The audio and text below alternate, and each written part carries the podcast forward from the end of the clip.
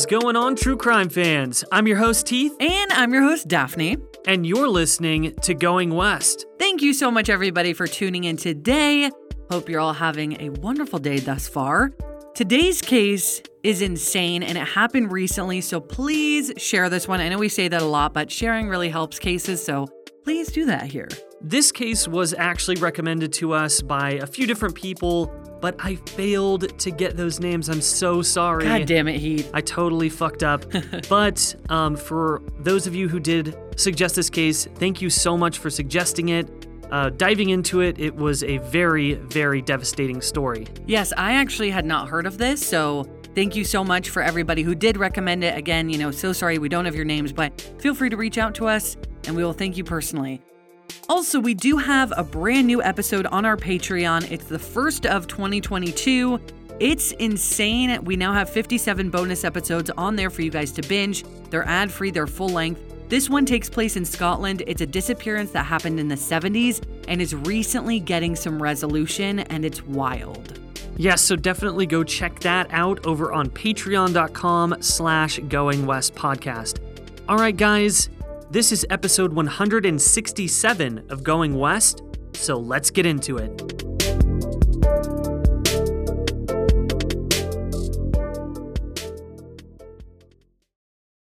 You know, some people enjoy composing their own music, chord by chord, and others are happiest when they come across that one perfect song. Work is not a lot different than that. Whether you prefer building your own workflow or using a pre-made template, with Monday dot com, you and the team can work in a way that's comfortable for everyone. Tap the banner to go to Monday dot com and build your own amazing workflow, or find an awesome template. No judgment.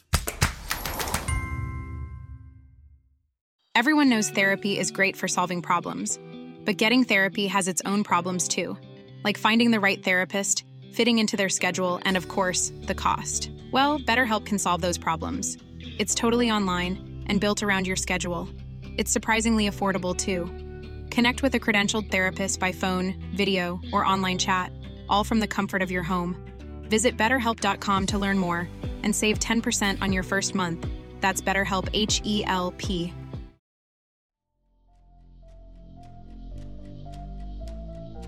The investigation into the deaths of a mother and her two daughters will soon be finalized, nearly two years after the trio was found dead. Retired F B I agents are now looking into the deaths of Nicole Olson and her two daughters. There's also new information that may show Nicole was getting ready for a new life with her girls right before their tragic deaths. The family of ten-year-old London Bribiescas hasn't celebrated the holidays since she was found fatally shot, along with her mother, Nicole Olson, and sister, Alexa Montez, back in January of two thousand nineteen. The medical examiner ruling it a double murder-suicide, but the sheriff opting to keep the case open. We can't uh, just say, well, this is what the medical examiner says, case closed.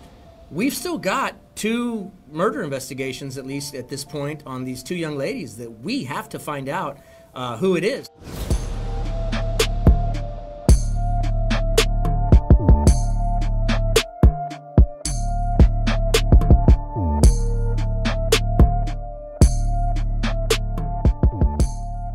Nicole Olson was born on May twenty-seventh, nineteen eighty-one, to parents Rick Carl and McCheryl Denise Olsen in California, but we couldn't find out exactly where. But we do know that she had two brothers, Justin Ryan and Rick Allen. And at some point, her parents moved the family to San Antonio, Texas. Nicole's father worked for H B Zachary Company, which is a construction company based in Texas. But tragically, her father passed away due to a heroin overdose at the age of thirty-three in nineteen eighty-eight, just two days before Christmas. So Nicole was just seven years old at the time. And of course, I mean, her entire family was devastated. Nicole was described as a beautiful soul who had an infectious personality and wonderful smile. She had long brown hair with beautiful brown eyes, and everyone loved the way she would like tilt her head and crinkle her nose as she laughed. Nicole attended James Madison High School, which is in the Northeast Independent School District, and she made a ton of friends, but she dropped out of school her junior year and later obtained her G E D. Also, while Nicole was a junior in high school at the age of fifteen, she had her first child, a boy named Skyler, and this was in nineteen ninety-six. And Nicole was actually still with Skyler's father, so two years later, she married him. His name is James Noble in nineteen ninety-eight, but they did divorce just a year later when she was seventeen.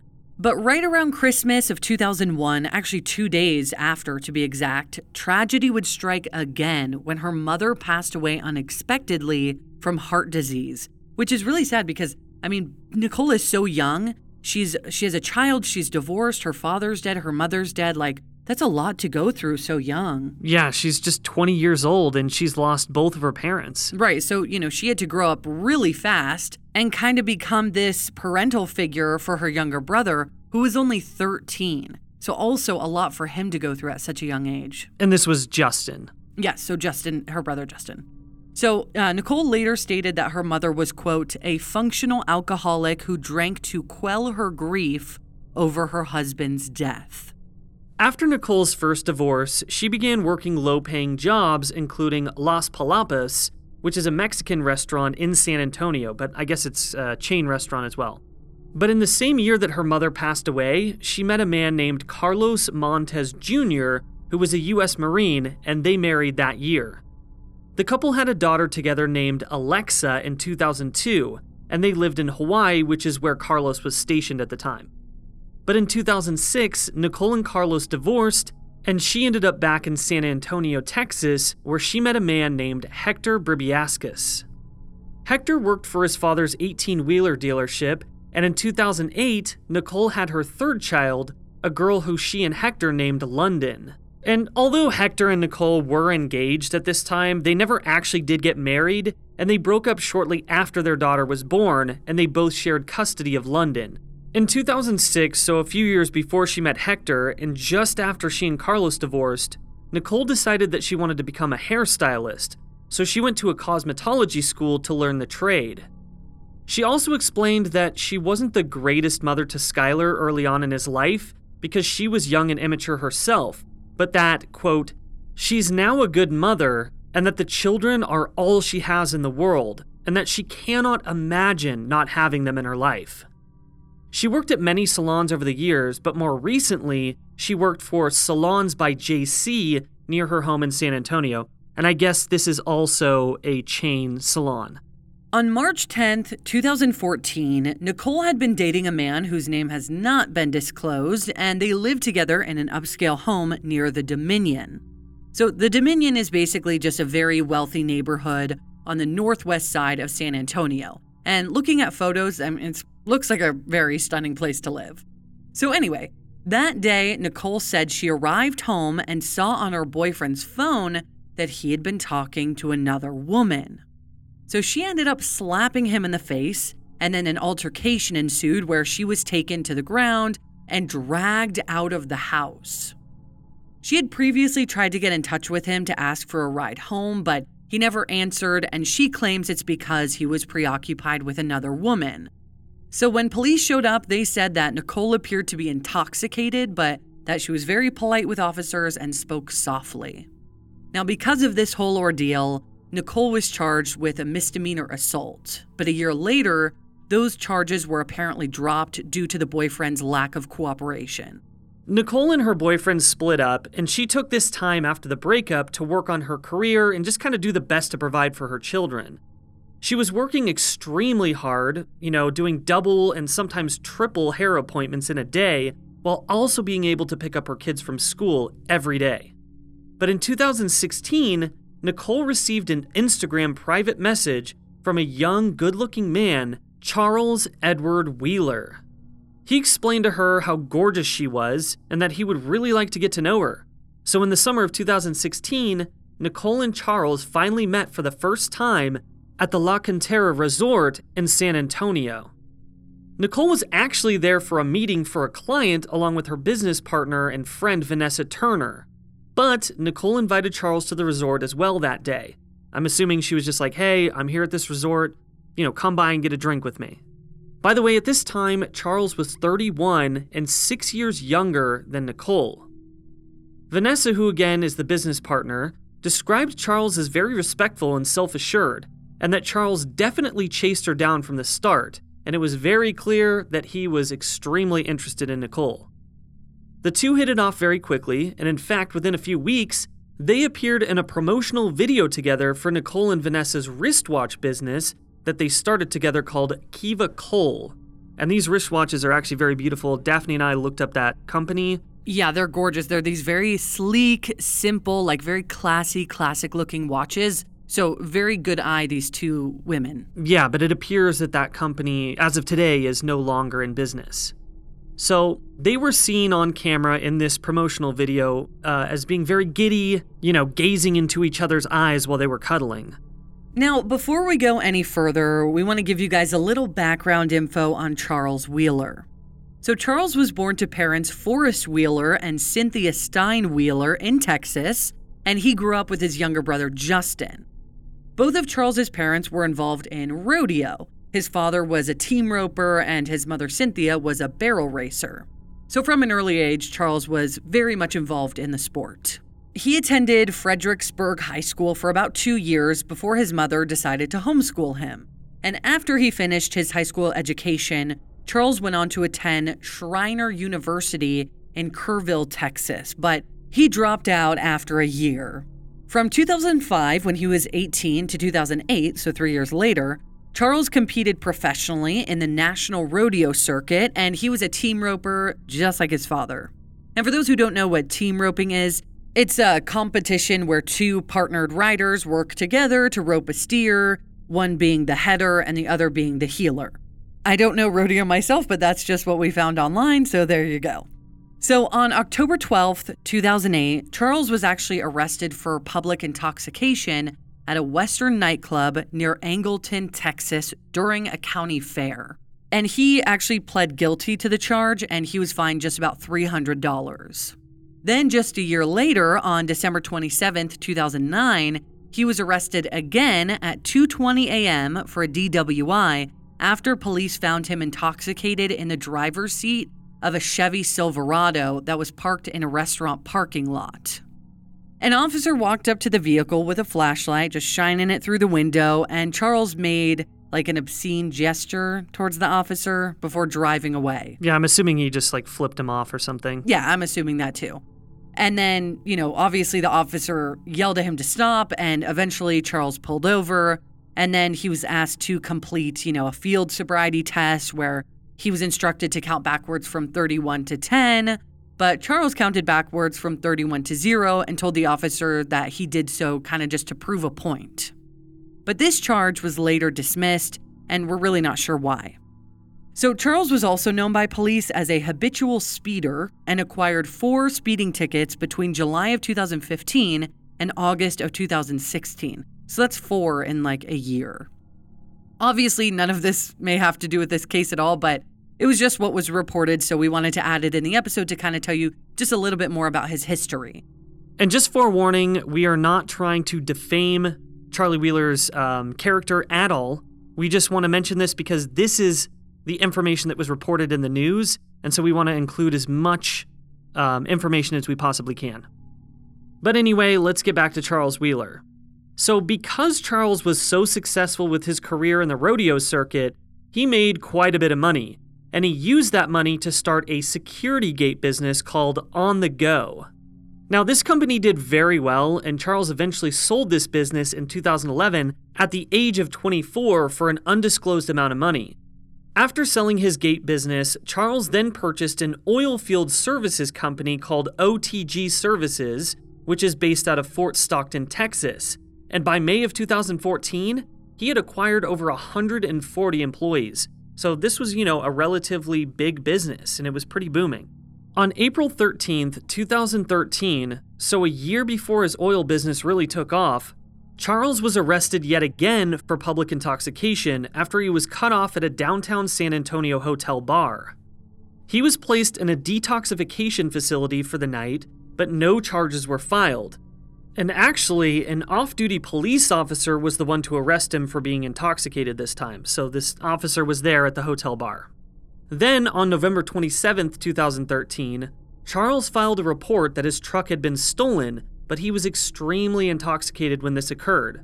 And police later found his truck in the parking lot of a shopping mall, but Charles had called police from a gentleman's club called Perfect ten, located in San Antonio. So now you guys know a little history about Charles, so let's get back into the timeline with he and Nicole. And before I do that, I just want to kind of paint a little bit of a picture of who Nicole was. So at this time, you know, she had this beautiful watch company. She was a hairstylist. She very much, you know, I mean, she was in her thirties, but she very much looks like this, like kind of like it mom, I want to say. Like she would have like a, a social media following. That maybe that sounds really weird, but she looked, you know, she was beautiful. Yeah. Her kids were gorgeous. They looked very happy. Yeah, I mean, she Nicole was a beautiful person, so I could definitely see her being some sort of like social media influencer or something like that. Right. So, and if you guys want to see, just kind of get a visual of everybody, you know, go check out our social medias. We have Twitter, Facebook, and Instagram. Just look up Going West. So Charles and Nicole had been dating for nearly a year, but they were living in separate households. But in April of two thousand seventeen, Charles purchased a million dollar home in the Anaqua Springs Ranch neighborhood of San Antonio. And a short time after this, Nicole and her two daughters, who again are Alexa and London, moved into the home as well. So the two girls lived there on the weekdays, but on the weekends, they stayed with their respective fathers, Hector and Carlos. And I also wanted to mention in two thousand sixteen, the oil prices in Texas kind of bottomed out, and Charles's company, O T G Services, had to shut down their operations. Yeah, but at this point, Charles had made so much money that it didn't really matter. Yeah, he was he was still good on that front, but he no longer had this business. If you're looking for plump lips that last, you need to know about Juvederm lip fillers. With Juvederm Volbella X C and Juvederm Ultra X C, your lip look, whether it's subtle or bold, can last up to one full year with optimal treatment and no additional maintenance. Find a licensed specialist and see if it's right for you at Juvederm dot com today. That's J U V E D E R M dot com. Add fullness to lips in adults over twenty-one with Juvederm Volbella X C or Juvederm Ultra X C. Do not use if you have severe allergies or a history of severe allergic reactions, or if you are allergic to lidocaine or the proteins used in Juvederm. Tell your doctor if you have a history of scarring or taking medications that decrease the body's immune response or that can prolong bleeding. Common side effects include injection site redness, swelling, pain, tenderness, firmness, lumps, bumps, bruising, discoloration, or itching. As with all fillers, there's a rare risk of unintentional injection into a blood vessel, which can cause vision abnormalities, blindness, stroke, temporary scabs, or scarring. For full important safety information, just visit Juvederm dot com. If you thought the only way to get a more defined jawline with natural-looking results was through surgery, think again. Juvederm Volux X C is a non-surgical injectable gel filler that improves moderate to severe loss of jawline definition and can help you achieve natural-looking results with little downtime. Even better, this improved definition lasts up to one year with optimal treatment. No maintenance required. Improve jawline definition for a smooth, sculpted look with Juvederm Volux X C. For important safety information and to find a licensed specialist, visit Juvederm dot com. That's J U V E D E R M dot com. Not for people with severe allergic reactions, allergies to lidocaine, or the proteins used in Juvederm. Common side effects include injection site redness, swelling, pain, tenderness, firmness, lumps, bumps, bruising, discoloration, or itching. There's a risk of unintentional injection into a blood vessel, which can cause vision abnormalities, blindness, stroke, temporary scabs, or scarring. Talk to a licensed specialist to find out if it's right for you.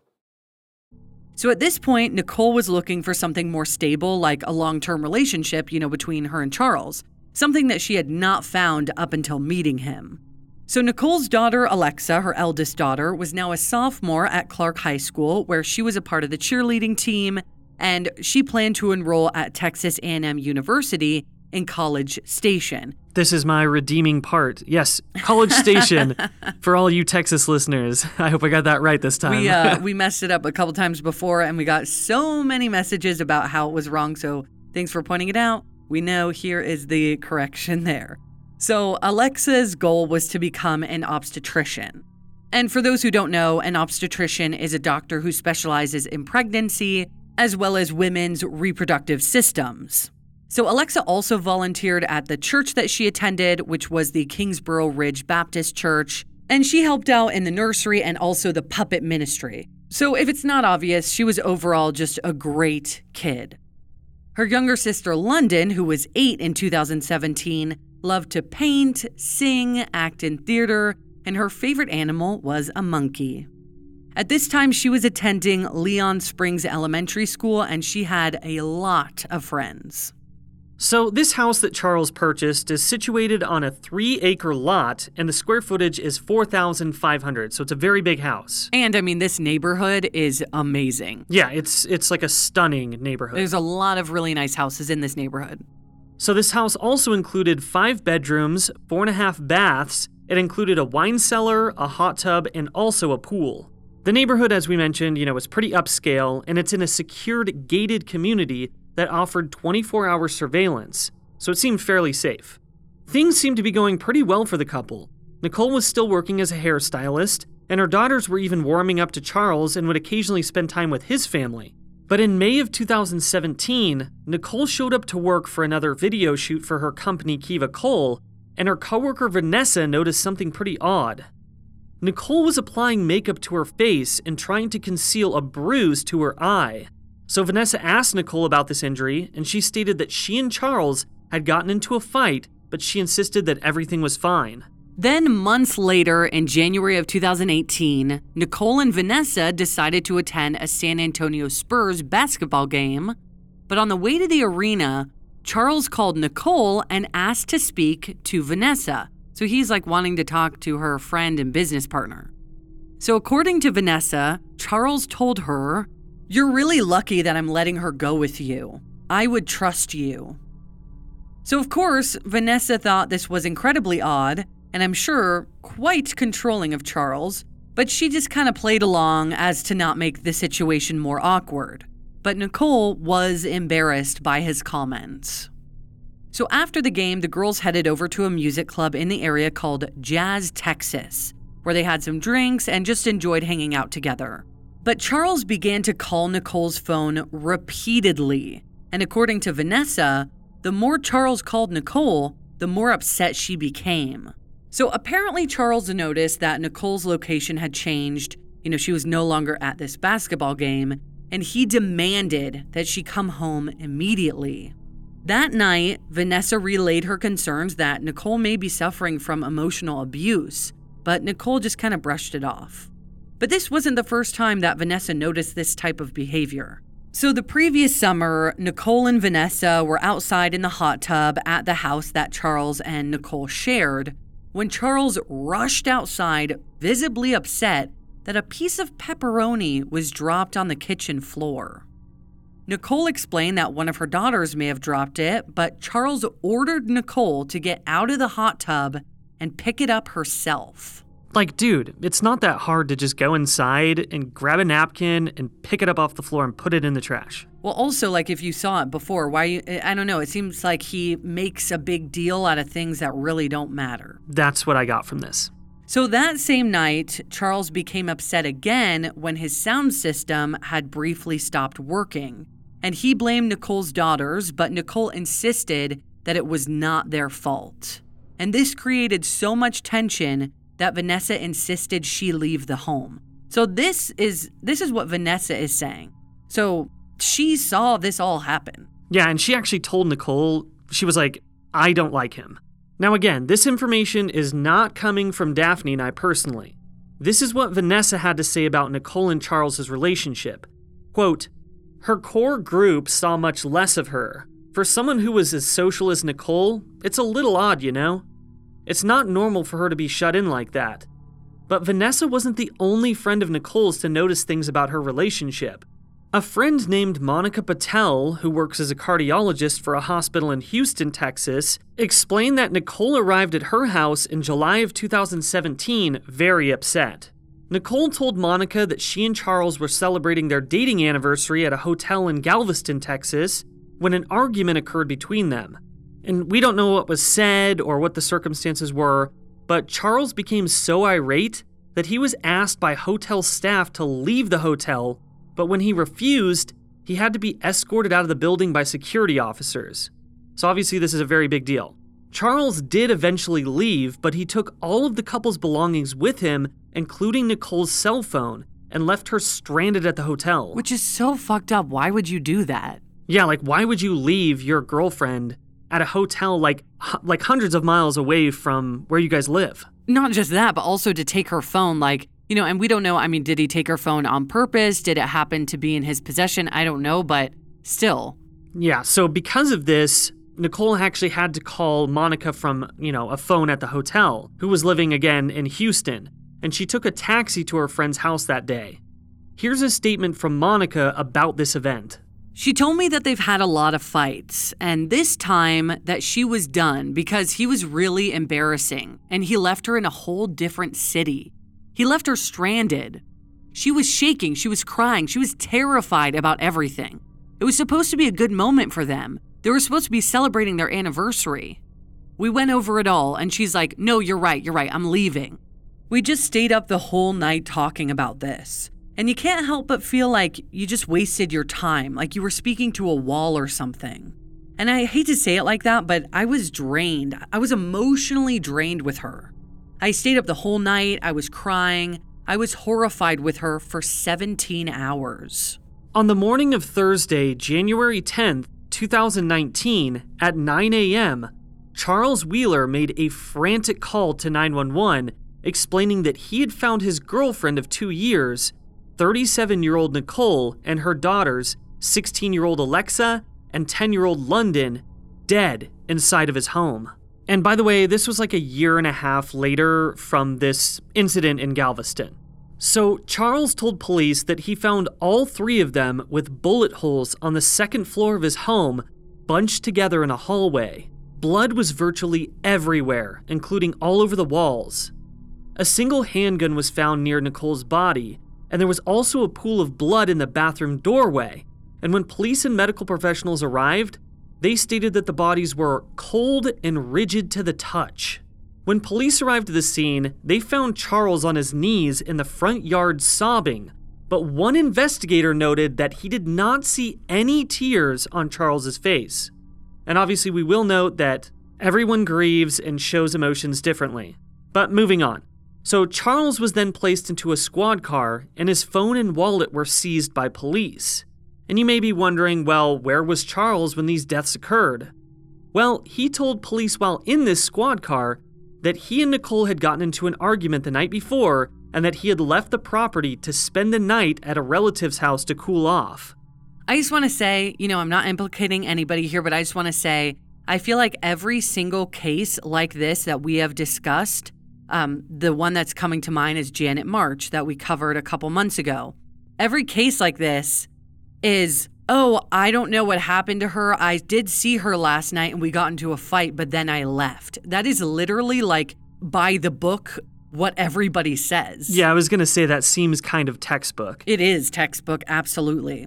So, of course, right off the bat, you know, Bexar County Sheriff Javier Salazar stated that Charles Wheeler was a person of interest, but not a suspect in the case at that time. It would take another few days for a medical examiner to complete an autopsy, but on January fourteenth, so four days later, it was determined that Alexa and London were murdered and that Nicole Olson had committed suicide. So Nicole's family and friends were in complete shock and disbelief regarding the rulings here. Nicole's brother Justin stated, "It's crazy for anyone to think that she would kill her daughters." Nicole was supposed to take London to an audition actually for the show America's Got Talent, and she also had plans to visit her son Skyler that weekend, as well as watch her brother's daughter for him that weekend. So she she had plans. And what's also very strange is that Nicole booked two hair appointments the day before her body was discovered with separate clients for uh, Thursday the nineteenth, which again was the day that Charles allegedly found the bodies in his home. So Sheriff Salazar stated, even after the autopsy came out, quote, "Calling someone the murderer of their own children is the worst thing you could ever accuse somebody of. I'm not ready to do that yet." So let's just stop for a second and talk about the fact that, you know, Nicole had all these plans, you know, it, she she had things that were coming up that weekend. Honestly, too much, much respect to Sheriff Salazar for not just saying, oh, this is what, because so many police officers, I feel like, will just go by what the autopsy says. And he's like, no, I'm not, I'm not going to say that yet because I, I don't think that's true quite yet. Yeah. And, you know, there's a lot of speculation going around and a lot of rumors on the internet that this autopsy was kind of rushed. So I don't know if that has any indication, but But yeah, it, it is good that Salazar is trying to seek the truth in this case. Absolutely. And here's where things get really strange. So the night Nicole and her daughters are presumed to have been murdered, four calls to nine one one were placed from Nicole's phone within a two-minute span of time. And we know this according to Nicole's cell phone records obtained by police. But apparently each one of these calls was too short for the dispatcher to acquire a location of the calls. Therefore, emergency officials were unable to respond. But the dispatcher did try to call the number back, but they never received an answer.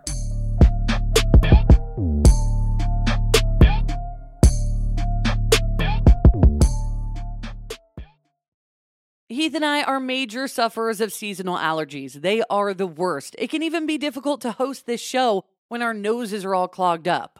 We have tried brand after brand, but luckily for those of us who live with symptoms of allergies, we can live Claritin Clear with Claritin D. And big shout out to Claritin for supporting this show and providing us with samples. Designed for serious allergy sufferers, Claritin D has two powerful ingredients in just one pill that relieve your allergy symptoms and decongest your nose so that you can breathe better. I feel like I sneeze all day long. I always have an itchy face, but now I can actually go outside in the grass and not have a sneeze attack or be stuffed up thanks to Claritin D. Are you ready to live as if you don't have allergies? It's time to live Claritin Clear. Fast and powerful relief is just a quick trip away. Find Claritin D at the pharmacy counter. Ask for Claritin D at your local pharmacy counter. You don't even need a prescription. Go to Claritin dot com right now for a discount so that you can live Claritin Clear. Use as directed. We know you guys love a good mystery, especially one with twists and turns. Am I right?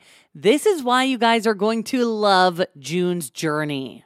Step into the role of June Parker while she tries to uncover the mystery of her sister's murder in the roaring nineteen twenties. In this hidden object mystery game, put your detective skills to the test. While you're on this quest to uncover a scandalous hidden family secret, you can customize your very own luxurious estate island and let your imagination run wild. Daphne and I actually love to play this game together because you can chat with and play with or against other players by joining a detective club. You'll even get the chance to play in a detective league to put your skills to the test. It is truly so much fun. You guys are going to love it. So what do you think? Can you crack the case? Download June's Journey for free today on iOS and Android.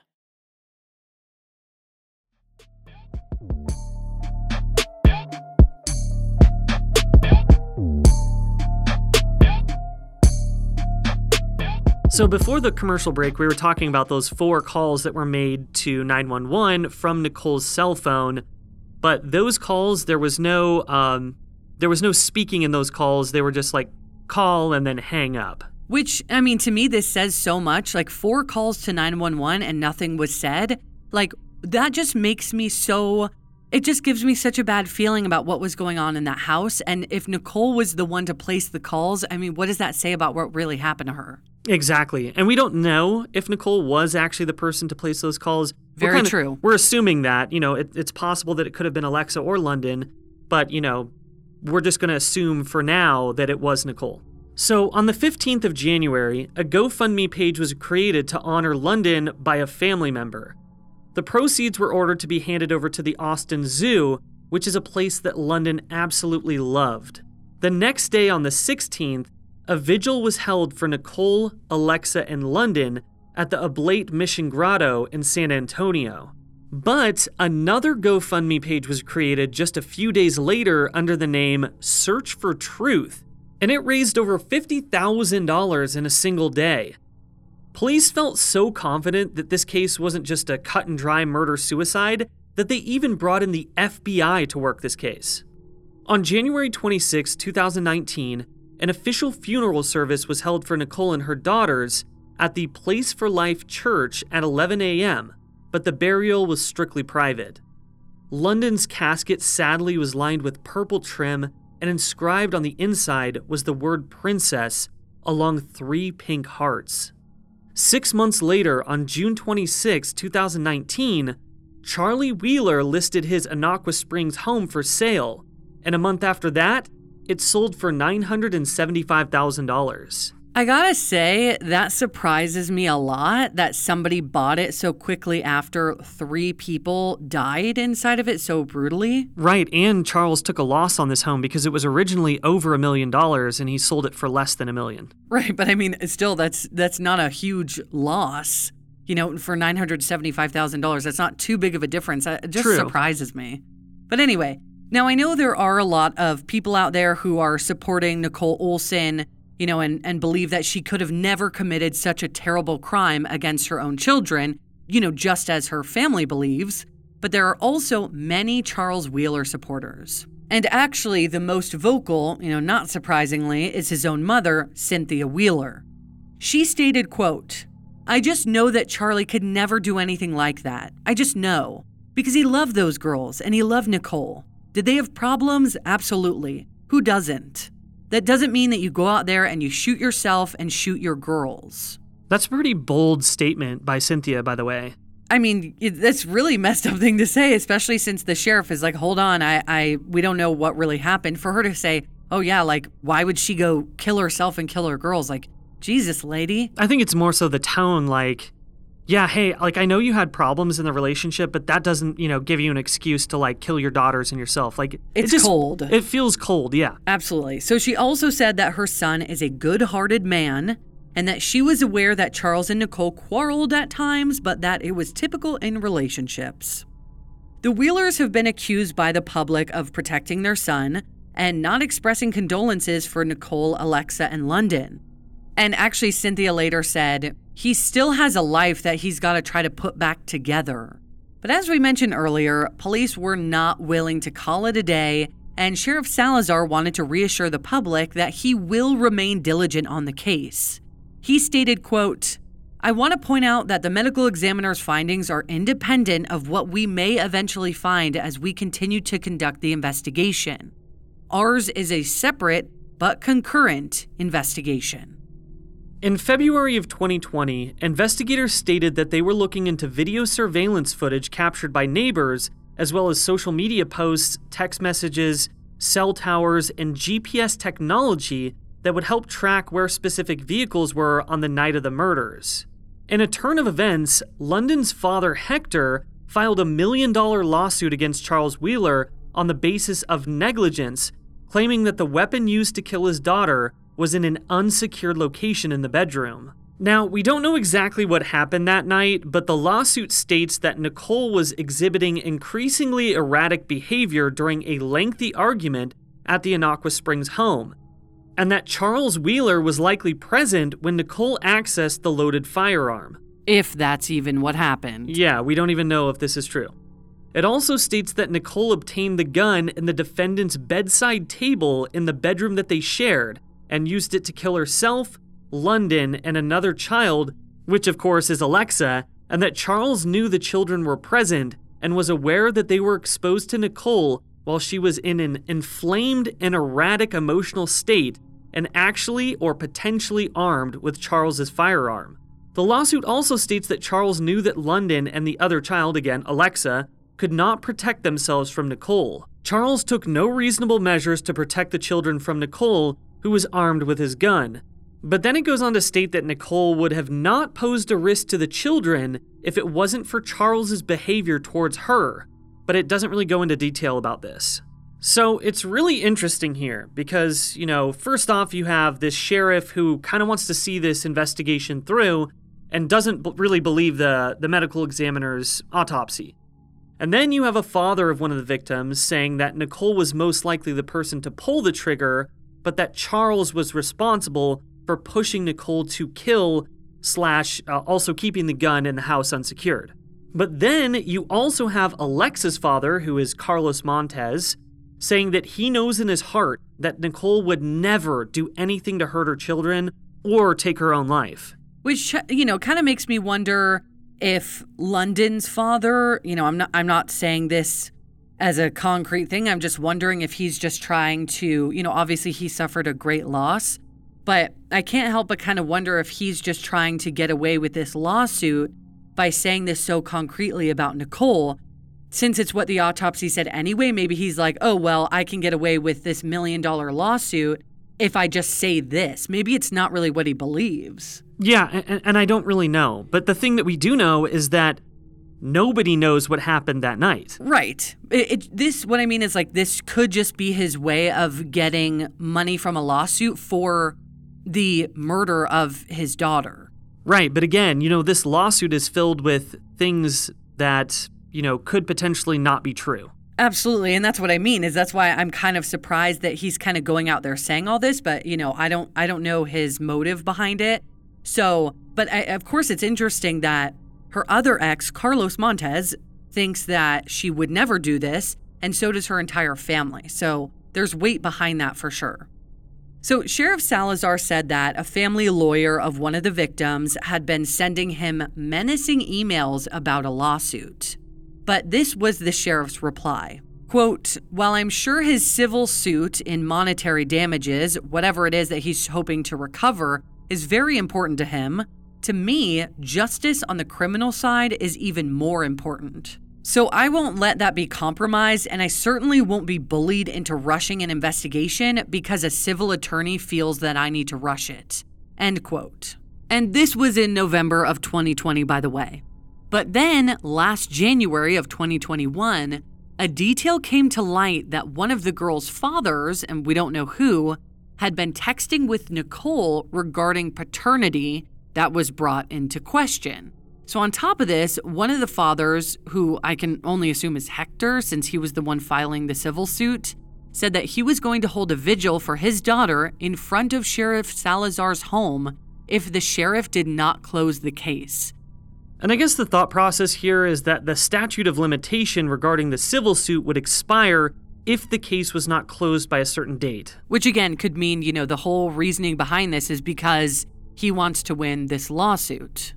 Another really interesting point that came to light later on is the fact that police obtained an email that Nicole had received from the Grand at the Dominion Apartments, located about six miles from Charles's home.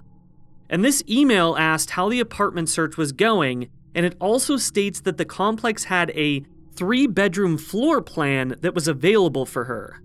It was also known by Nicole's family that she had toured an apartment at this location on December thirty-first, two thousand eighteen, a little over a week before she was found dead. So it's interesting because it seems like she was trying to move out of Charles's home before her death.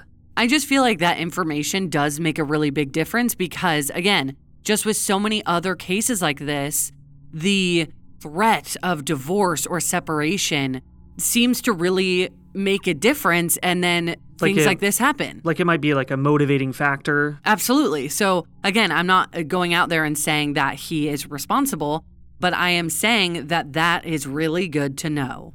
We've also talked about the nonprofit organization called Project Absentis in previous episodes.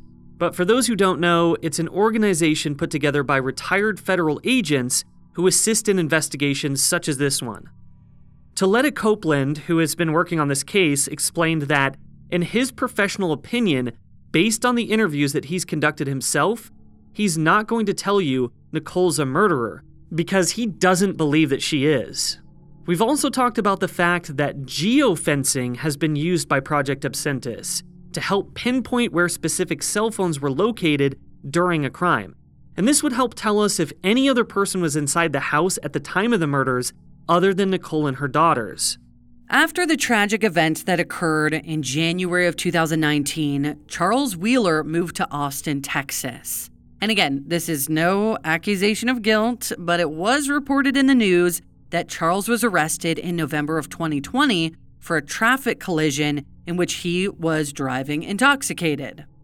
He was booked into a Travis County jail and released the next day on a three thousand five hundred dollars bond. So apparently, Charles had rear-ended another vehicle at a stoplight, but luckily no one was seriously injured. The driver of the other vehicle is seeking between one hundred thousand to two hundred thousand dollars in damages. And it was also known that Charles tried to leave the scene of the crash before police could arrive, and he had also yelled at the victims, stating that he was so wealthy that he could buy multiple versions of their car. That's just kind of messed up to it's say. It's just a rude thing to say when you hit somebody's car. True, yeah. Like, you're the one in the wrong here.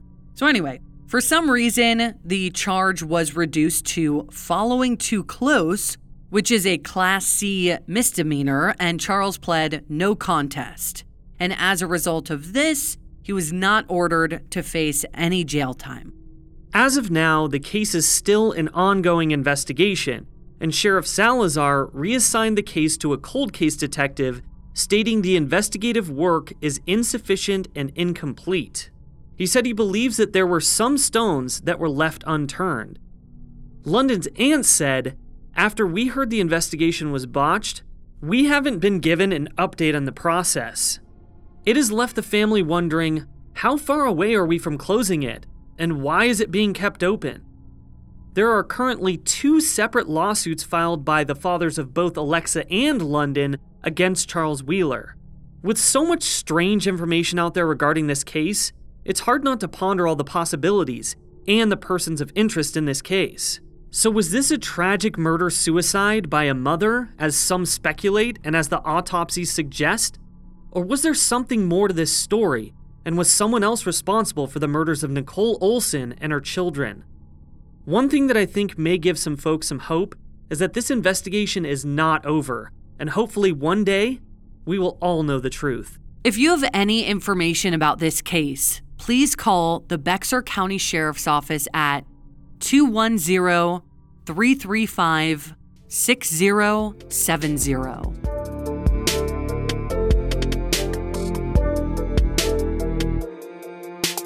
Thank you so much, everybody, for listening to this episode of Going West. Yes, thank you guys so much for listening to this episode, and on Friday, we'll have an all-new case for you guys to dive into. This is such a tough case because not only did a ten-year-old and a sixteen-year-old get brutally murdered, but the fact that there's no resolution for the family as far as not only who did it, but the fact is, like, did this woman murder them or is she a victim too? Like, those are such opposite sides of the spectrum, like victim versus killer.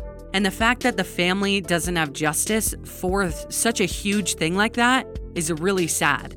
But I will say that I'm very glad that there is an investigation and that they didn't just say, oh, well, the autopsy said she killed herself, so we're going to go with that. Because as we know in a lot of other cases, people can stage a suicide, and that's maybe what happened here. Yeah, it's not always what meets the eye, you know, so. Yeah, and I do want to say, too, that it's interesting that this happened in a gated community where there is twenty-four hour surveillance, because obviously if somebody suspicious had come into the neighborhood, maybe they could have tied someone else to it, but it really doesn't seem like there's an outside person involved like that. Yeah, and, you know, I'm really surprised that you and I had not heard of this case before, because it seems like, you know, because it's so recent, recent and because it's so tragic, I would have assumed that we would have heard about it. I agree. I don't know how it's been three years and neither of us have heard of this. It's so crazy. Yeah, so I'm really glad that we got the opportunity to cover this case, and please let us know what your opinions are, you know, what you think happened, and uh, we can talk about this case. Yeah, absolutely. I mean, really, really hoping for some resolution here, because it seems like there is there is a story that could definitely be investigated, and and of course it is being investigated, but the fact that an arrest hasn't been made, to me, I'm like, in my personal opinion, I am very surprised by this. Well, yeah, and it's so weird because we typically don't see cases like this where the medical examiner states one thing and then the detective says, hey, uh, yeah, I don't believe that result. No, I, I almost, I don't think I've ever seen that. Yeah, so that's why I think this case is so interesting. Please make sure you share this episode. Also, if you want more episodes, head on over to Patreon, P-A-T-R-E-O-N dot com slash Going West Podcast. You can get fifty-seven full-length ad-free bonus episodes. They're all true crime cases that we are not covering on Going West. Some of them are international. Check it out, and like Heath said, share this story. All right, guys, so for everybody out there in the world, don't be a stranger.